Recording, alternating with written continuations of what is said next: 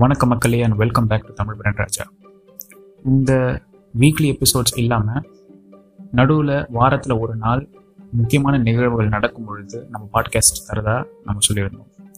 So Nivar அப்படின்ற ஒரு புயலை பற்றி நீங்கள் சமீபத்தில் நியூஸ்லேயும் சோஷியல் மீடியாலையும் பார்த்துருப்பீங்க படிச்சிருப்பீங்க. ஸோ வாட்ஸ்அப்லேயும் உங்களுக்கு எல்லோரும் பயமுறுத்திட்டு இருந்திருப்பாங்க. ஸ்டாக்ஸ் சப்ளைஸ்லாம் வாங்கி வச்சுக்கோங்க. வெளியில் எங்கேயும் போகாதீங்க.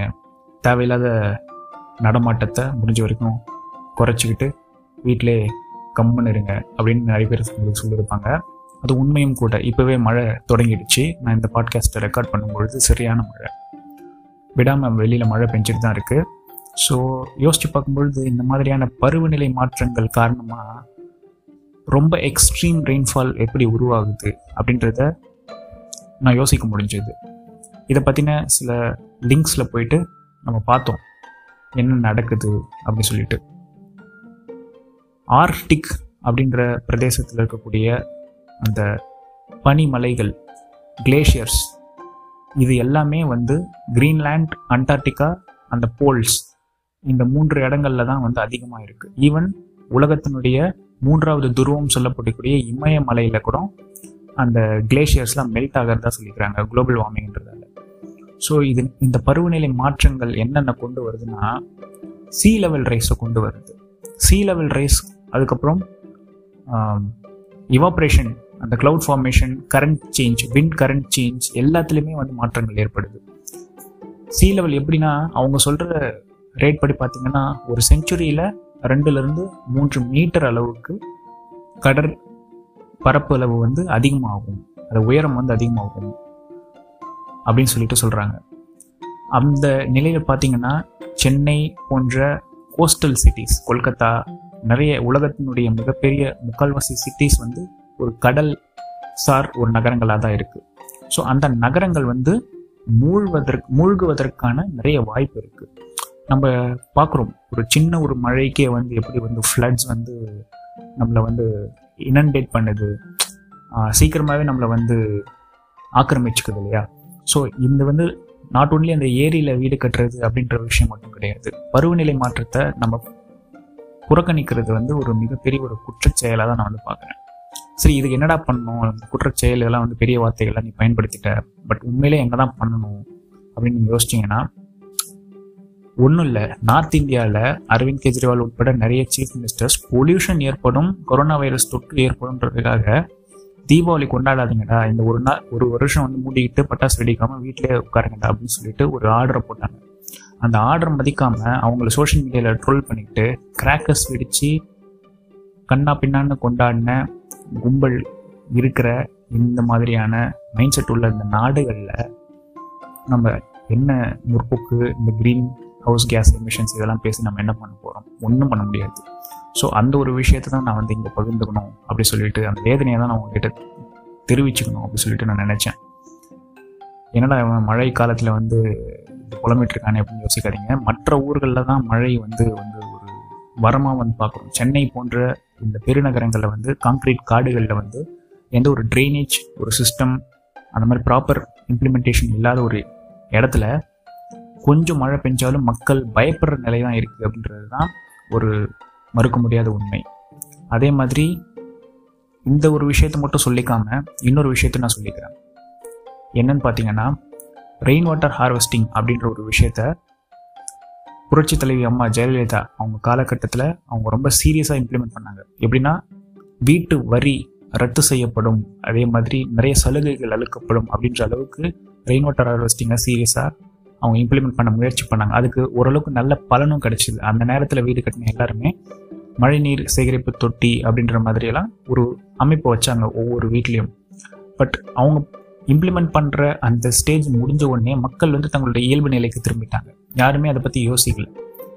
எதையுமே ஒரு பாலிசியாக ஒரு ரூலாக சட்டமாக கொண்டு வரும்பொழுது தான் அது வந்து நம்ம மக்கள் பின்பற்றுறாங்க அப்படின்றது தான் இன்றைக்கும் ஒரு தவிர்க்க முடியாத ஒரு சூழ்நிலையாக இருக்குது அதை அடுத்து வர அரசாங்கங்களும் ஏன் அதை பின்பற்றலை அப்படின்றது நம்மளுக்கு புரியாத ஒரு புதிராகவே இருக்குது நிலத்தடி நீர் மட்டத்தை சீராக்கிற ஒரு விஷயமாகவும் மழைநீர் சாக்கடைக்குள்ளே போய் கலந்து ரோட்டில் போய் தங்கி கடலில் போயிட்டு தேவையில்லாத கலக்கிற ஒரு அந்த விஷயமாகட்டும் இது எல்லாத்தையுமே மாற்றி அமைக்கக்கூடிய அந்த மழைநீர் சேகரிப்பு திட்டத்தை ஏன் யாருமே யோசிக்கலை அப்படின்றதும் ஒரு சின்ன ஒரு கொஷின் மார்க் தான். எல்லாரும் ஈஸியாக கொஷின் பண்ணிட்டு போயிடலாம் பட் உண்மையிலே அதுக்கு பின்னாடி என்ன பாலிசி விஷயங்கள் இருக்குது அப்படின்றது நம்மளுக்கு தெரியல.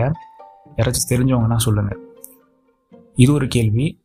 இந்த ஒரு விஷயத்தையும் நான் சொல்லணும்னு ஆசைப்பட்டேன். முதல்ல வந்து அந்த குளோபல் வார்மிங் அதை அலட்சியப்படுத்தக்கூடாது. பொல்யூஷன் லெவல்ஸை வந்து முடிஞ்ச வரைக்கும் குறைக்கணும்.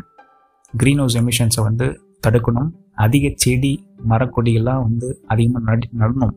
சொல்லப்போனால் டவுனில் சிட்டியில் வளர்ந்த பசங்களுக்கு வந்து பாதி மரத்தை பார்த்தா அது மரம்னு மட்டும்தான் தோணும். அதுக்கு என்ன பேருன்னு கூட தெரியாது. அது வாழை மரம். வாழை மரன்றது சிலதெல்லாம் வந்து நம்ம சாப்பிட்றதால தெரிஞ்சுது உண்மையிலே வந்து நிறைய மரங்கள் செடி கொடிகளுடைய வளர்கிற வாய்ப்பு நம்மளுக்கு கிடையாது. ஏன்னா அது அழிஞ்சிட்டே வருது. அதோடைய அழிவை வந்து நம்ம கண் முன்னாடியே பார்க்குறோம். அது அதோட அழிவு மட்டும் இல்லை மனித குலத்தினுடைய அழிவும் கூட.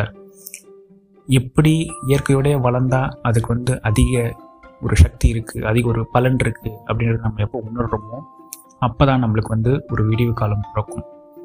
இந்த டினையலிஸ்ட் அப்படின்னு சொல்லப்படக்கூடிய ஒரு ரைட் விங் குரூப் இருக்குது எப்படி இலுமினாட்டி அப்படின்னு சொல்லிட்டு நம்ம சில விஷயங்கள்லாம் பேசுகிறோமோ டினையலிசம்ன்றது உண்மையிலே ஒரு கான்செப்ட் இருக்குது கூகுளில் போயிட்டு முடிஞ்சால் சர்ச் பண்ணி பாருங்கள் நான் எனக்கு தெரிஞ்ச என்னோட சிற்றறிவுக்கு தெரிஞ்ச விஷயங்களை நான் சொல்கிறேன் டினையலிசம் என்னென்னா உலகத்தில் கொழுந்து விட்டு எரியிற நிறைய பிரச்சனை இருக்கும்.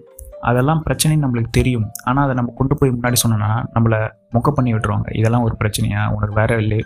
வேறு வேலை வேலை டேஷே கிடையாது. அப்படின்னு சொல்லிட்டு டினை பண்ணுறது இதை விட பெரிய பிரச்சனைலாம் இருக்குது நாலு பேருக்கு சோறு கிடைக்கல. நாலு பேருக்கு சோறு கிடைக்கலன்றது உண்மை தான் அதுக்காக நீ காட்டு அழிக்கணுன்றது எந்த விதத்துலையும் நியாயம் இல்லையா? ஸோ அந்த மாதிரியான விஷயங்கள்லாம் இங்கே நடந்துகிட்ருக்கு இந்த டினைலிசம்ன்ற கான்செப்ட் இருக்கிற வரைக்கும் லியோனோட டி கேப்ரியோ அப்படின்ற ஒரு மாபெரும் நடிகனை பற்றி நீங்கள் கேள்விப்பட்டிருப்பீங்க. ரெவனன்ட்ன்ற படம் மூலமாக ஆஸ்கர் வின் பண்ணவர் டைட்டானிக்ன்ற படத்தை நடித்து உலக புகழ் பெற்றவர். அது மட்டும் இல்லாமல் அவர் நிறைய படங்கள் ஆங்கில படங்கள் பார்க்குறவங்களுக்கு தெரியும். லியோனோட டி கேப்ரியோன்ற பேர் தெரியாதவங்க இருக்க முடியாது.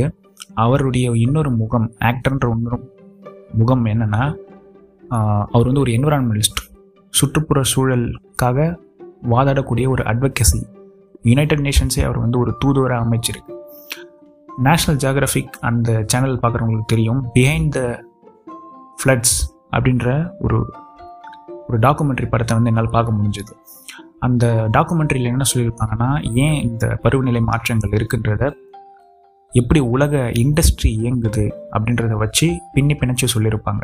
உதாரணத்துக்கு இந்தோனேசியாவில் இருக்கக்கூடிய அந்த காடுகளை வந்து ஒரு சில இடங்களில் மட்டும்தான் அந்த ரெயின் ஃபாரஸ்ட் அப்படின்னு சொல்லக்கூடிய மழைக்காடுகள் இருக்குது அமேசானில் பிரேசில் அமேசான் ஃபாரஸ்ட் இருக்குது இந்தோனேஷியா உலகிலே மிகப்பெரிய அந்த மாதிரி ஒரு காட்டை கொண்டிருக்கிற ஒரு தேசம் தீவு கூட்டம் உள்ள ஒரு தேசம்.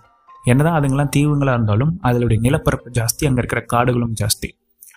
அந்த காட்டில் இருக்கிற அந்த மரங்களை அழித்து பாம் ஆயில் அப்படின்னு சொல்லக்கூடிய அந்த நிறுவனங்கள் பாம் ஆயில் வச்சு ப்ராடக்ட் செய்யக்கூடிய உணவு நிறுவனங்கள். உதாரணத்துக்கு ஒரு லேஸ் சீட்டோஸ் இதெல்லாம் வந்து நான் வந்து டைரெக்டாக சொல்லலை.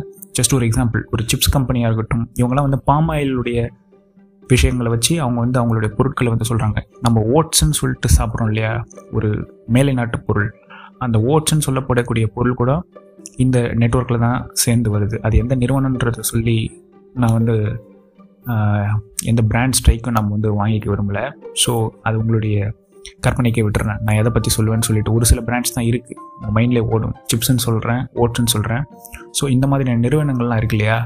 இந்த நிறுவனங்கள்லாம் என்ன பண்ணுறாங்கன்னா இந்த இயற்கையாக இருக்கிற இந்த மழை காடுகளை அழித்து அங்கே இருக்கிற உயிரினங்கள்லாம் கொன்று இவங்க வந்து ஒரு பிளான்டேஷன் உருவாக்குறாங்க. இவங்களுக்கு தேவையான அந்த ஃபார்ம் ட்ரீஸ் வந்து நடுறாங்க. சம்மந்தமே இல்லாத ஒரு எக்கோசிஸ்டமில் அங்கே என்ன ஆகுதுன்னா இயற்கையாக ஒரு வேலையை செஞ்சிட்ருக்கிற ஒரு பயோஸ்பியர் உள்ள ஒரு தேசத்தை அழித்து செயற்கையாக ஒன்று உருவாக்கி உங்களுடைய தேவைக்காக உற்பத்திக்காக நீங்கள் அதை பயன்படுத்துகிறீங்க இப்படி பயன்படுத்தும் போது என்ன ஆகுதுன்னா இயற்கை வளங்கள் அழிஞ்சு போது அதோடைய சமநிலை வந்து தவறுது. சமநிலை தவறும் பொழுது கண்ணா பின்னான்னு மனித குலம் அதோடைய விளைவுகளை அனுபவிக்குது. அதுவும் பணக்காரன் அனுபவிக்கிறதுக்காக முக்கால்வாசி மனித குலம் அதனுடைய விளைவுகளை சந்திச்சுட்டு வருது. அதனுடைய விளைவுகள் பற்றி தெரியாமலேயே இப்போ இந்த பாட்காஸ்ட்டை நீங்கள் கேட்குறது மூலமாக ஒரு சின்ன ஒரு அலர்ட்னஸ் அடைஞ்சிருப்பீங்க அப்படின்றத நான் நம்புகிறேன் இதில் என்ன ஒரு விஷயம்னா இதை நான் சொல்கிறது வந்து கொஞ்சம் போரிங்காக இருந்திருக்கலாம். சொன்ன கான்செப்ட் பட் இது எவ்வளோ இம்பார்ட்டண்ட்டான ஒரு விஷயம் அப்படின்றத நம்மளுடைய தூங்க விடாமல் செய்கிற அளவுக்கு ஒரு முக்கியமான ஒரு விஷயம் அப்படின்றதால தான் இதை நான் இங்கே பதிவு பண்ண வேண்டியிருக்கு. Hope you would have understood this particular podcast இதை வந்து நான் வீக் டே நடுவில் போடுறேன். பிகாஸ் இது வந்து ஒரு இம்பார்ட்டண்ட்டான ஒரு விஷயம் அப்படின்றதால கண்டிப்பாக பேசி ஆகணும் அப்படின்றதுக்காக தான் இந்த ஒரு விஷயத்தை நம்ம இங்கே பதிவு பண்ணுறோம் ஸ்டே சேஃப் மக்களே. நிவர் இந்த சைக்ளோன் இந்த பெரும் புயல் கடந்து போகிற வரைக்கும் யாரும் வெளியே போகாதீங்க. ஸ்டே சேஃப் அண்ட் அடுத்த பாட்காஸ்ட் எபிசோடில் உங்களை எல்லாம் சந்திக்கும் வரை உங்களிடமிருந்து விடைபெறுவது உங்களின் தமிழ் பிராண்ட் ராஜா. பாருங்கும் தமிழ் பேசுவோம். Please to subscribe to this podcast if you haven't done it for more infotainment and brand episodes மகிழ்ச்சி.